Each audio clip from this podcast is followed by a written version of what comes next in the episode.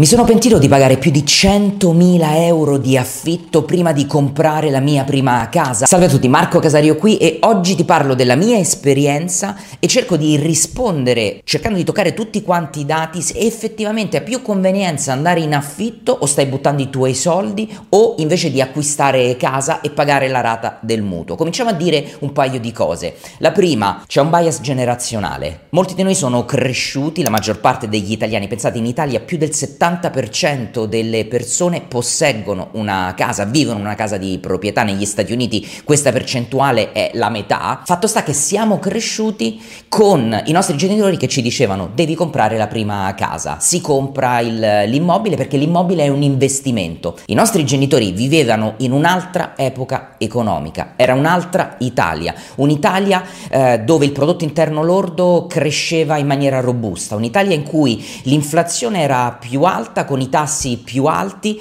ma c'era molto più benessere, soprattutto in Italia dove il prezzo degli immobili cresceva anno dopo anno. Bene, oggi viviamo in un altro paese. Oggi viviamo in un paese che dal punto di vista immobiliare ha visto dal 2009 ad oggi una media del meno 25% sul prezzo degli immobili. Quindi vuol dire che dal 2000, se aveste comprato nel 2008-2009, oggi il vostro prezzo dell'immobile potrebbe essere sceso del 25%. È una media italiana, eh. so che in alcune città la situazione è leggermente diversa e che dipende ovviamente anche dalla zona, quindi è una media e una generalizzazione di definizione. Bene, detto questo, cominciamo dal primo errore che si compie, quello di confrontare il costo dell'affitto, la mensilità dell'affitto con il costo del mutuo che dovremo ripagare. È un errore enorme perché non tieni in considerazione veramente di tutti quanti i costi che si hanno nell'acquisto di una prima casa rispetto ai costi che si hanno con un affitto. Cerchiamo un attimo di fare chiarezza, poi nella seconda parte del video, eh, raccontando la mia esperienza, andiamo a riprendere tutti questi punti e ad esploderli. Però la prima considerazione è questa. Quando si confronta l'affitto con l'acquisto, non lo si fa mai partendo dalla stessa situazione. Quindi bisognerebbe confrontare una casa in affitto nella stessa zona dell'acquisto, una casa in affitto della stessa metratura del, della casa che si andrà a comprare e così via. Quindi se si confrontano pere con mele capite già che cade assolutamente tutto quanto il discorso. Infatti ci sono tanti costi eh, quando si acquista una casa che non vengono tenuti in considerazione, l'imposta sulla prima casa, le,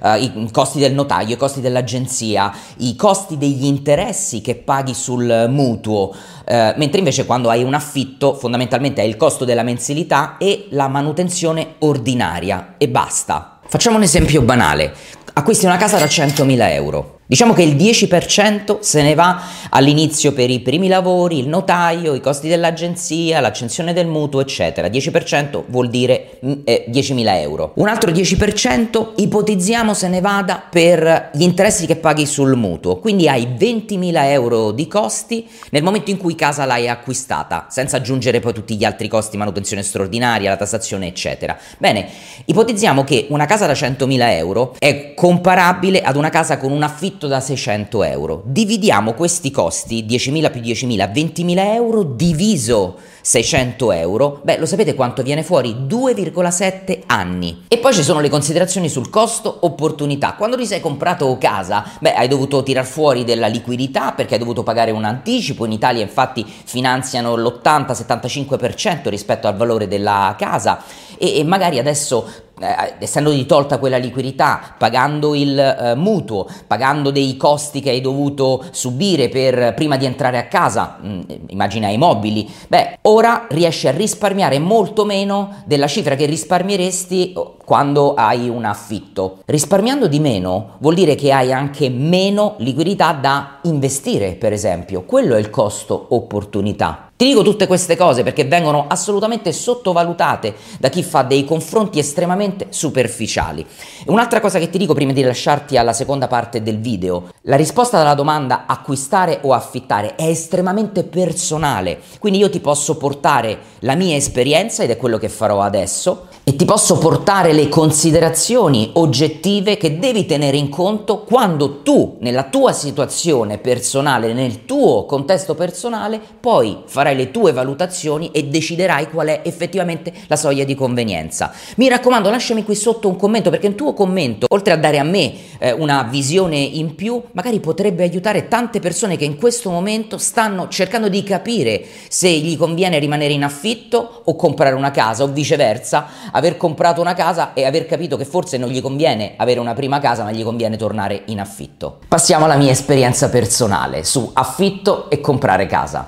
Voglio parlare di una cosa, di un altro aspetto positivo dell'affitto la flessibilità che ti dà. Questo è, è, è il, per me è il vantaggio maggiore dell'affitto.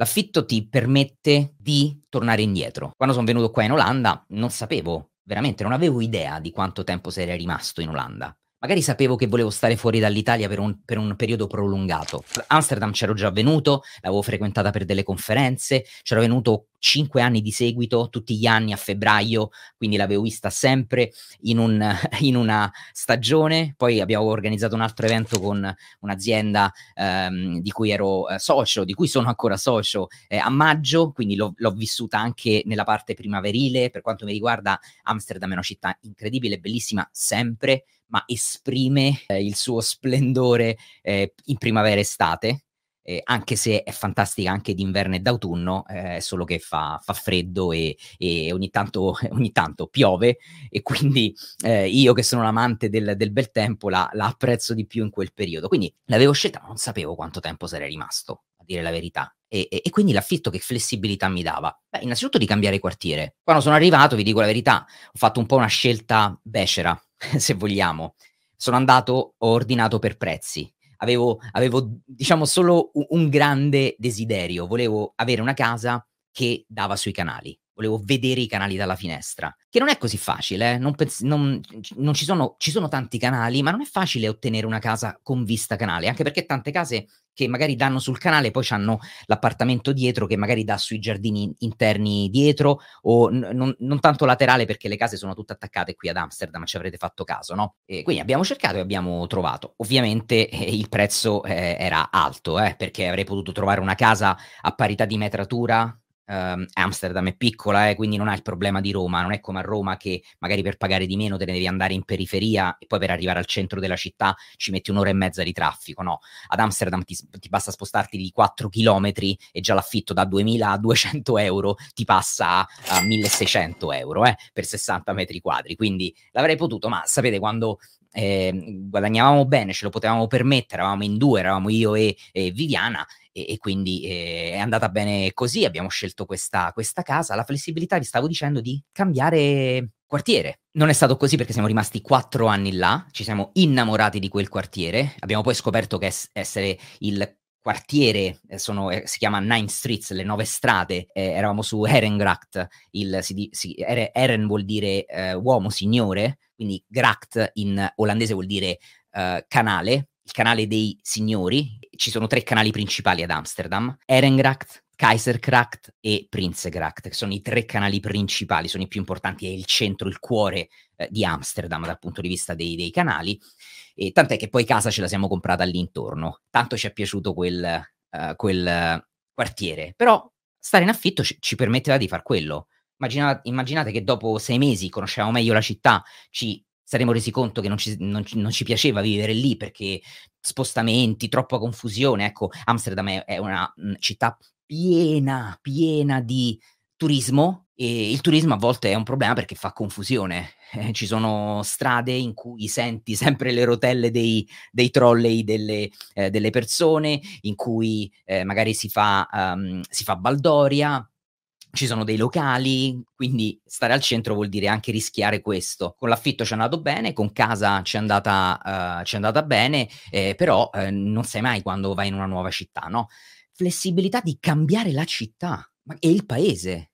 Immaginate che dopo due anni, per esperienze professionali, per eh, opportunità professionali, soprattutto per Viviana, vi dico la verità, perché il mio lavoro lo posso fare da ovunque ed è quello che del mio lavoro apprezzo di più, cioè poter eh, lavorare da qualsiasi parte del mondo, mi basta una postazione, un computer una connessione ad internet. Viviana no, lavoro più tradizionale, eh, è un manager, eh, lavora nel, è un head of sales, ehm, lavora in un'azienda che to- solitamente adesso stanno facendo un 3 più 2, quindi lavora tre giorni eh, da remoto e due giorni in ufficio e, e quindi per lei eh, è, c'è meno flessibilità, no? Ma magari gli capita un'opportunità ed è successo, ci preparerò un video perché ha detto di no, quindi non vi svelo niente, ha rifiutato un'offerta molto allettante.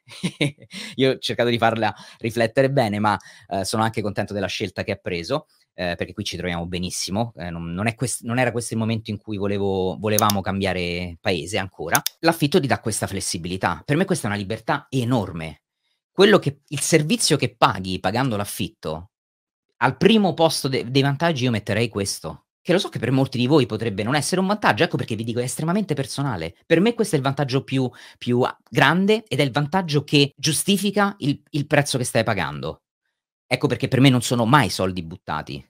Non solo, immaginate che a un certo punto non ci potevamo più permettere, io e Viviana, 2200 euro di affitto e quindi dovevamo retrocedere ad una casa da 1500 euro. È successo ad un mio amico che abitava a Berlino, ha perso il lavoro durante il Covid, pilota, quindi con un buono stipendio, con una casa che pagava al centro di, uh, di Berlino, pagava circa quello che pagavo io ad Amsterdam, più grande però, eh, molto più grande, il doppio, più del doppio in realtà, ha avuto la possibilità, stava in affitto, ha avuto la, la possibilità di cambiare. Questo è un vantaggio mica da, da, niente. Immaginate invece di essere, ritrovarvi incastrati in una casa acquistata con un mutuo, magari perdete il lavoro, aumentano, avete il tasso variabile, aumentano i tassi, eh, dovete pagare di più e non ce la fate. È un grande problema. Questo è un vantaggio che deve essere capito. Uh, gli affitti qui a Londra, o non troppo lontano da Londra centro, costano più di un mutuo per una casa. Just for your information. Sì, non fare un errore però, Giorgio, eh? Non fare l'errore di pensare che paragonare, mettere sul piatto della bilancia per paragonare se, la convenienza di acquistare una casa rispetto ad affittarla, quello che pagano di mutuo e quello che pagano d'affitto. Ti, ti, faccio, ti faccio l'esempio più banale in assoluto. La casa ha dei costi di manutenzione, sia che sia una casa tua personale, una villa, non c'hai condominio, o spese condominiali. E qui ti faccio il mio esempio. Amsterdam. Quando abbiamo comprato casa, il nostro condominio era di 250 euro. Ok? Considerate che il nostro è un piccolo um, building ad Amsterdam sono tutte piccole le palazzine, ci avete presente queste casette piccole, no? E, ehm, ci sono, eh, eh, vabbè, due file, siamo novi, nove proprietari, diciamo che siamo in realtà, ehm, siamo quattro proprietari da una parte e cinque proprietari dal, dall'altra, perché il palazzo si, si, divide in due, infatti sono due numeri civici, no? Però diciamo che l'insieme del condominio sono queste nuo- nove, nuovi, nove proprietari. Quando abbiamo comprato casa, il condominio era di 252 euro, per l'esattezza, e eh, non era poco, ti dico la verità, però era eh, più alto della media di quel quartiere perché c'era l'ascensore. L'ascensore ad Amsterdam, nei palazzi di Amsterdam al centro, è una rarità. Abbiamo voluto comprare casa sapendo questa cosa, perché c'era l'ascensore, per un discorso di affitto nel futuro. Una casa che ha un ascensore ti permette, ti dà più spazio eh, per ehm, il, gli affittuari ok? Eh, perché ci sono alcune case qua, e noi vivevamo in una casa prima in affitto, in cui qui ad Amsterdam, ragazzi, non so se avete presente come sono fatte le scale. Le scale sono tipo pendenza 90%, scalini così, praticamente è un'arrampicata, no? Fai free climbing per arrivare a casa che finché sei giovane lo puoi fare. Magari quando cominci ad averci 60 anni o c'hai degli acciacchi, portare sulla spesa al secondo, terzo, quarto piano, eh, in quella situazione è molto limitante, no? Per cui abbiamo pensato, ok, paghiamo un po' di più sia la casa, perché il costo della casa eh, era superiore anche per via di, dell'ascensore, anche di condominio. Benissimo, ma la storia è un'altra, non vi sto raccontando la storia dell'ascensore della, della casa. Il condominio, dopo un anno e mezzo di felice eh, vita vissuta in questa nuova casa, è più che raddoppiato. Ok, oggi paghiamo 555 euro. Perché? Perché dobbiamo fare dei lavori eh, tra due anni, eh, ve lo stavo dicendo le case ad Amsterdam sono praticamente appiccicate l'una all'altra e, e, e, c'è da fare manutenzione nella parte laterale perché alcune in realtà non sono proprio appiccicate ma ci sono dentro, in mezzo degli strati di eh, legno il più delle volte. Ci sono tantissime case di legno qua. Questa era un'altra cosa a cui siamo stati molto attenti. Le case di legno sono quelle storiche sono le case del 1600 1700 1800 il problema di quelle case è che insonorizzazione praticamente nulla. Problemi eh, di legno che si frascica quindi grandi interventi di manutenzione e topi, topi perché sono case vecchie, La nostra casa è, è, era una casa, è una casa d'epoca, la nostra casa ma è andata a fuoco negli anni 70, non sono ri, ri, riusciti a ricostruirla sulla struttura originale, quindi l'hanno tirata giù e l'hanno rifatta. Quindi ha le, le, le pareti tutte quante in cemento armato, quindi robusta, silenziosa, eh, dal punto di vista della, del calore, ben eh, non mi viene la parola, eh, mi, è, mi, viene fonoassorbente, ma avete capito, eh, eh, tiene bene il calore e non fa entrare il freddo, non fa uscire il, il, caldo. Anche questa è una cosa positiva che abbiamo poi scoperto nel, nel, tempo, sì, perché è bellissimo averci casa del 1700, tutte in legno, quelle belle casette che sembrano delle cartoline, poi però hanno grandissimi problemi di manutenzione e grandissimi problemi di fondamenta. Anche quelle, quello è un grande problema. Comunque, fatto sta che eh, la rata è aumentata perché eh, dobbiamo fare questi lavori, e fare questi lavori dobbiamo accumulare eh, decine e decine di migliaia di euro e quindi la rata per i prossimi due anni è raddoppiata e sarà così. Considerate che qua eh, per legge tu devi consegnare un piano di lavori di manutenzione esterni e diciamo interni alla casa eh, al comune per legge. Quindi per legge, per esempio, ogni sei anni devi ripitturare la, la facciata da davanti perché eh, rispettano una certa urbanistica, no? Credo sia importante. Eh, questo rende la città estremamente ordinata e gradevole anche da vedere. Però sono dei costi. Eh, questi costi eh, li devi considerare. Eh, non sono piccoli perché stiamo parlando di 6.000 euro l'anno non sono affatto piccoli e non li, avevamo, eh, non li avevamo considerati. Le finestre, gli infissi. Vi dico la verità, io sono soddisfattissimo con i miei infissi, ma nell'ultima riunione condominiale c'è stato chi eh, ha espresso il desiderio di rifarli perché gli infissi hanno 10 anni e quindi li trovano vecchi. Per me, visto che svolgono il loro ruolo, sono doppi vetri, eh, l'infisso chiude bene, ci sono solo due infissi, secondo me, che hanno un po' di spifferi andrebbero rifatti, però insomma, eh, quella è una spesa che mh, mi sembra solo per il mio appartamento, stiamo parlando di qualcosa come 30.000 euro. Quindi non, non ce l'ho oggi, ma quella, quella, spesa ce l'avrò tra poco. Eh, o perché la farà il condominio e quindi magari la farò pure io per risparmiare, o perché a un certo punto la vorrò fare. La caldaia, sono tornato, da, son tornato dall'Ecuador, facevano 28 gradi, sono tornato a casa, ne, ne, nella mia assenza la caldaia si era spenta. Quindi abbiamo chiamato per fare un intervento, lo, lo, vedrete poi quando farò il report delle spese di questo mese, abbiamo speso eh, 250 euro per l'intervento. Quando stavo nella casa in affitto, questi problemi non erano i miei, non dovevo fare nessun, nessuna riunione condominiale, non dovevo decidere eh, se cambiare gli infissi. Eh, addirittura eh, nella casa in affitto, quando mi si è rotta, no, mi si è rotta, scusate, quando avevamo detto al, al, mm, eh, al proprietario che, vo- eh, che avremmo voluto una lavatrice con asciugatrice, addirittura si è offerto lui di comprarcela, ok? E l'abbiamo, addirittura ce l'ha ricomprato lui perché la casa era arredata, eh? quel prezzo che vi ho detto era di una casa già arredata, quindi non abbiamo dovuto comprare nulla. Questo, Giorgio, di nuovo, è un vantaggio enorme. Tutti questi piccoli costi che nessuno considera, di nuovo, il mutuo non è solo la rata del mutuo, ma devi pure capire quanti interessi ci stai pagando. Comunque considera che come eh, regola eh, da, da, da, pollice proprio eh, i conti della um, i conti che si fanno al supermercato, si dice che solitamente il costo rispetto al valore di una casa è l'1% annuo. È una media, eh? quindi vuol dire che un anno non spenderai niente, magari per due anni non avrai spese, quell'1% non ce l'avrai, però poi dopo due anni, dopo tre anni ci avrai un intervento dal 3-4% del valore, che va sommato, quella percentuale va sommata al mutuo, all'interesse sul mutuo. Quindi immagina che la tua CA è chiuso al 3% uh, eh, perché non sei riuscito a chiudere nel 2020-21, il periodo migliore per comprarsi casa, e quindi eh, quello è, è, è, una spesa indeducibile che devi assolutamente considerare.